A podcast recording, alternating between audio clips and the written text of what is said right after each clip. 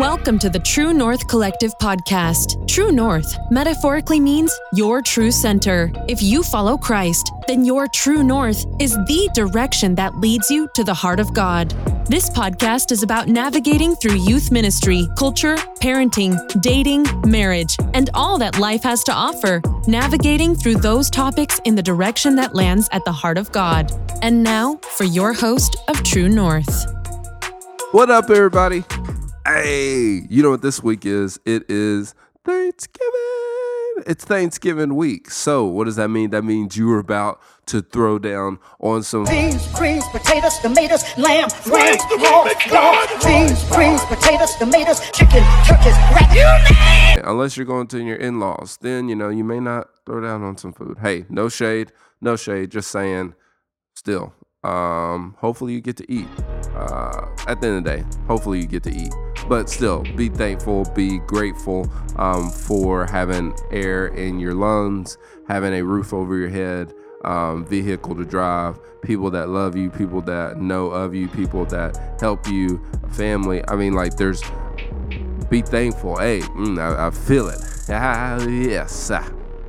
Be thankful that God stepped out of heaven put flesh and bones on, came to earth, lived the same life that we live, paid our debt of sin, paid it by putting himself on a cross, dying, and three days later rising above that debt, rising above the sin, rising out of the grave, and now sits in heaven and prays and intercedes for you and I daily. All right, he doesn't he doesn't take vacations off. He don't take holidays off. He doesn't sleep.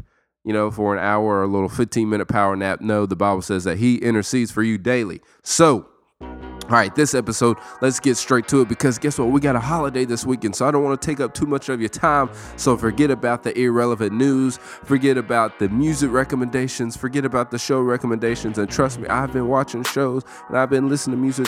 I want to recommend so many things to you, but I want to get straight to the chase. All right, I want to get straight to the point. All right, think about it. Nobody goes to a steakhouse for a salad. You go for the steak, man. All right, you go for the steak. So let me give you a meat sandwich. So I want to talk about some of the best advice I have received um, in the last oh, probably I'll say in the last three months. Yeah, last three months. And I pray that this resonates with you. So let's go. All right, number one. Whatever the devil has to do to get your pit stop to become your final destination, he will do it right out the gate. That's right. I'm not taking it easy. We're not walking into this thing just straight kicking the door down. So I'm going to say that again. Point number one whatever the devil has to do to make your pit stop your final destination, he will do that. All right. So, Lindsay, what do you mean by that? I mean, listen, life causes us to to. I mean, if you've ever traveled on a road trip before, you know, you get off, you take a pit stop, whether you got to get gas or check the engine, check the oil levels, or check the tire pressure, or go to the restroom, or you need an energy drink or coffee, or time to eat, or change diapers, or take the dog out, or you need to stretch your legs, or you need to make a phone call, whatever it is. All right life causes us to make pit stops on a road trip. All right. Same with just living, just being a, a, a, a husband or a wife or a, an employee or uh, an employer or a minister or whatever, whatever you, whatever you do, life causes you to have to take a pit stop. Some, some shape, form, or fashion. Life will cause you to have to take a pit stop. All right. And there's nothing wrong with taking pit stops. Here's where here's where we get in error. All right. When that pit stop becomes our final destination. When something that is that was supposed to be temporary becomes permanent and it derails us from our purpose. All right, whatever whatever could cause that, whatever price has to be paid in order for you to go from temporary to permanent and never operate and fulfill your purpose, the devil will pay that. He will pay that all day. Not only uh, will he pay them out, whoever he's got to use to make it happen, he'll use. All right. So don't. So when so when you re, so listen, recognize when life is causing you to have to take a pit stop, and make sure it's only temporary. Make sure it's only temporary. If that means you got to pray and fast while you are on, at this pit stop, obviously I'm metaphorically talking, then do it. Why? Because your purpose is so much greater. Whew. All right, point number two. All right, check this out. Sports analogy, but I pray you get it. More fouls occur in the fourth quarter of a game versus any other time because fouls, dirty shots, offensive remarks are proof that you're playing the game of life the right way. So in a basketball game, never fails. The fourth quarter, that is where you see the most fouls being played. Two reasons. One, or most fouls being committed. Two reasons. One, because the game is almost over, so the opposing team is doing their. I mean, they are uh, they're doing anything and everything they got to do in order to trip up the home team or the the team that's in the lead. So if life, if you are constantly being fouled, if you are constantly um, having to having to disregard offensive remarks, if you're constantly uh, people are constantly firing shots at you, that should probably tell you two things. One, you're on the right path. Actually, three things. One, you're on the right path. Two, you are in the lead, even if it doesn't feel like it. You are in the lead. You are winning.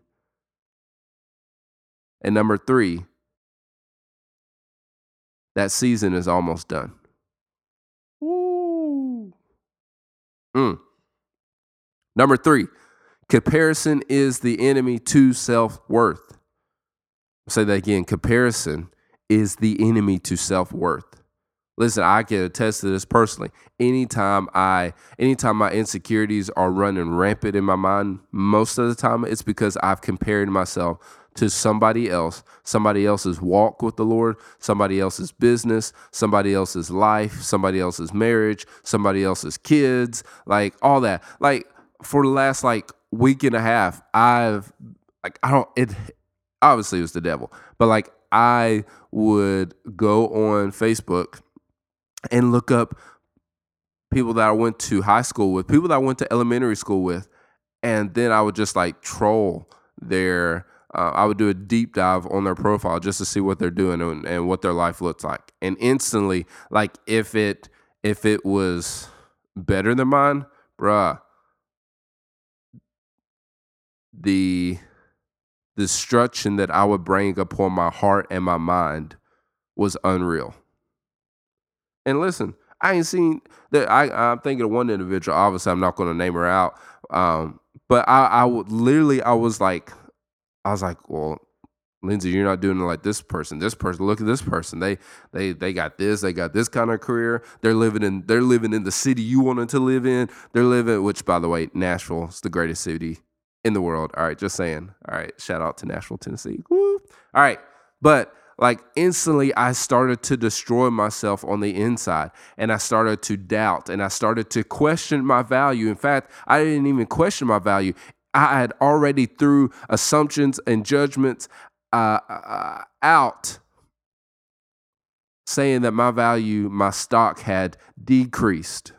What I brought to the table was was, was decreasing, all because I was looking at somebody else's life, all because I was looking at somebody else's, uh, you know, what they were posting on social media, which we'll say that was 3A. 3B everything that you see on social media had to go through a filter first.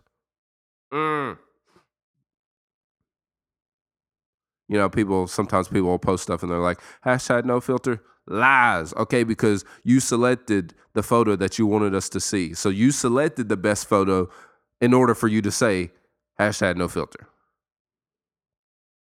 Right? So what you see on Instagram, what you see on Facebook is not all of the story. Okay. It's not all of the story. Point number four comparison is the enemy to creativity. Comparison is the enemy to creativity. All right. It's hard to create when you're constantly looking at somebody else.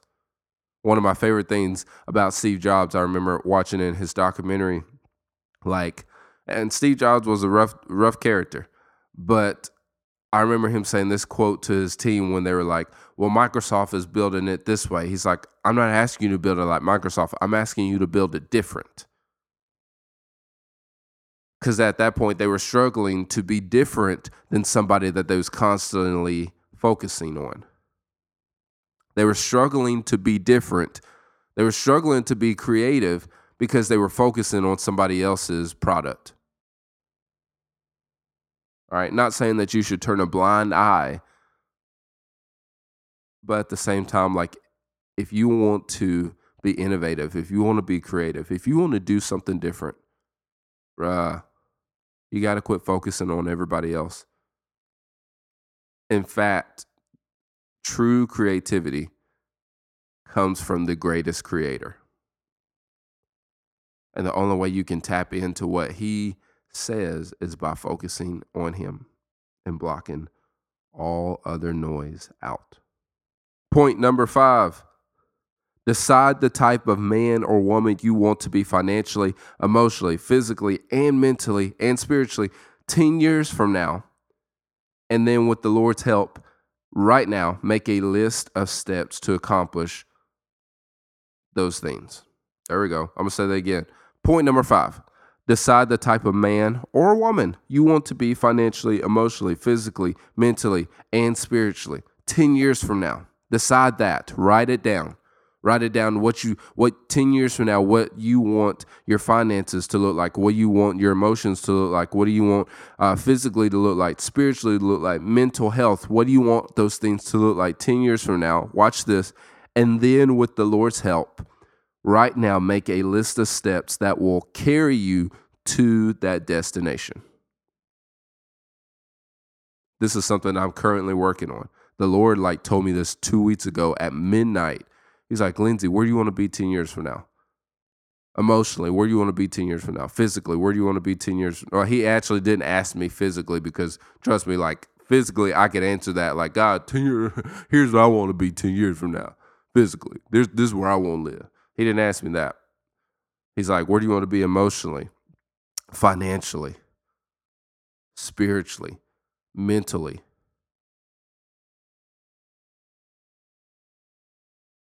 I'm asking you that. I'm I'm not only asking, I'm telling you to be like, listen, 10 years from now, this and and and and here's the other thing.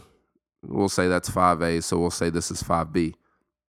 Make sure that those destinations, those things that you write on your paper or dry erase board or wherever, make sure they line up with where God wants you to be 10 years from now. Understand this if, if you are walking in the opposite direction of God, you are operating in ungodlike activity. Ungodliness is the opposite of God. As simple as that. So if you are trekking on this path that is the opposite of God's will for your life, you're walking in a ungodly path. Tough cookie to swallow, but trust me, if you can if you can adjust right now, then you won't crash and burn in your future. Woo, now in the notes. I'm gonna say that again. If you can adjust course right now, if you can adjust course right now, you won't crash and burn in your future. So I told this uh, I told this next point to um, the worship team that um, I have the opportunity, I get the opportunity to lead um, every Sunday morning. But I, I, I recorded a voice note and I sent it out to the worship team because I heard one of my favorite worship leaders say this, and uh, and so immediately I, I in fact, uh, when I heard him say this, like 20 minutes later, I turned everything off, closed um, my office door, locked it, and I just spent um, as much time as I could in the presence of God before I had to, you know, continue working and do other activities and go pick up my wife and kids. So, with that being said, here's point number six, and that is if you bleed it, then people will believe it. If you bleed it, then people will believe it. So, for me as a worship leader, It's not enough for me to to direct the congregation um, into the presence of God or or say lift your hands or sing with all of your heart. It's um, that's that's no. I shouldn't do that. As a worship leader, if I bleed it, then they'll believe it. So as a worship leader, I'm to I'm to lead them with what with the overflow from my private life, from my private time with God.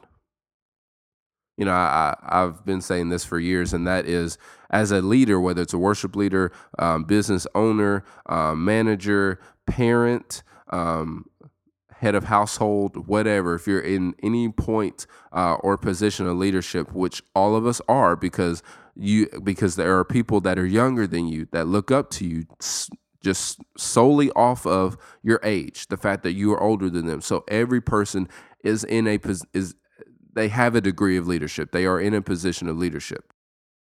So everyone is in a position of leadership just because of their age. Because if you are listen, because because of your age, there are people that look up to you solely because you are older than them. All right. Doesn't matter what you bring to the table. Just the fact that if you know people that are younger than you, that is proof that at some point in their life, they will look to you as a leader in some shape, form, or fashion. All right. So therefore, this applies to everyone. You cannot lead, you cannot take people to a place that you have never been. All right. I can't I, I can't lead you to Arizona on a trip to Arizona. I can't lead you there. But I can lead you on a road trip to Nashville or Memphis or Jackson, Tennessee. I could definitely lead you on a road trip to Lexington, Tennessee. Shout out Lexington. Why? Because I've been there. I've lived there. Lexington, not Nashville or Memphis. I've I've I've been there. I know I've been there before, so therefore I can lead you how to get there. So, as leaders, we can't expect people to follow us to a place that we've never been. Therefore, we need to make sure we are going to those places in our private time. If you're a minister or worship leader, in order to lead the congregation to where God is wanting them to go, you got to make sure that you went there first. As a business owner, in order to lead the business to success, you got to make sure in your private time you putting in the work. As a head of household, if you want that household to be in line, you got to make sure in your private time you're adjusting the course of your ship. Mm whatever you do, whatever shape, form, or fashion of leadership that you that you serve in, make sure that your private time, because honestly, you can you will always lead from the overflow of your private time. You'll always lead from the overflow of your private time. So therefore, if you don't have any hours clocked in in your private time, when it comes time to lead, you won't have anything to give. And you will waste people's time last point, and then I have a, a question I want to leave you. This point in context, I asked my mentor uh, a couple months ago because I was really struggling with, um, I was just really struggling with commitment. And I and I asked him, and I, and I give you the same encouragement or the same advice. If you are if you struggle with something or do not know the answer to something, obviously pray and ask God for it. But then also, if there are people that you know that are doing are are doing the very thing that you you're like, man, I don't know how I could do that. Call them up, text them, say, hey, I want to talk to you about a couple things. You got some time? And then you you straight out ask them. Don't don't shoot the breeze. Don't small talk it. But like, listen, this is why I called. How are you doing that? How are you doing X, Y, and Z? Because I want to, but here's my hesitations on it. All right. And that's what I did with my mentor. I was like, listen, you were able to do X, Y, Z. I need to currently be doing X, Y, and Z. Here's my hesitations. How do I overcome that? here's what he told me. He said, and I tell you this. So here's the last point. Which is hold yourself to a higher level of excellence than what's asked of you, or what's expected of you, or what's required of you by those that are above you. I'll say that again. Hold yourself to a higher level of excellence than what's asked of you, expected of you, or required of you by those that are above you. I want to leave you with this question from the famous James Clear What is one repeating problem you can automate or eliminate today? I like that. I'm about to, as soon as I hit stop on this, I'm about to make a list and then uh, pick out a problem out of that that I could automate or eliminate today. So I'm gonna say that question one more time. What is a problem? Is one repeating problem you can automate or eliminate today? Listen, thanks for giving me your time. I hope and pray that not only did these things, uh, I hope and pray that the things that have resonated and been spoken towards me over the last three months, I pray that they uh, that they resonate uh, with you. All right.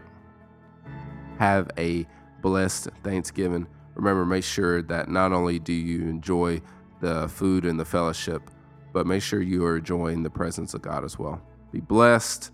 Be back later. Thank you so much for tuning in to True North. We hope you'll join us again next time.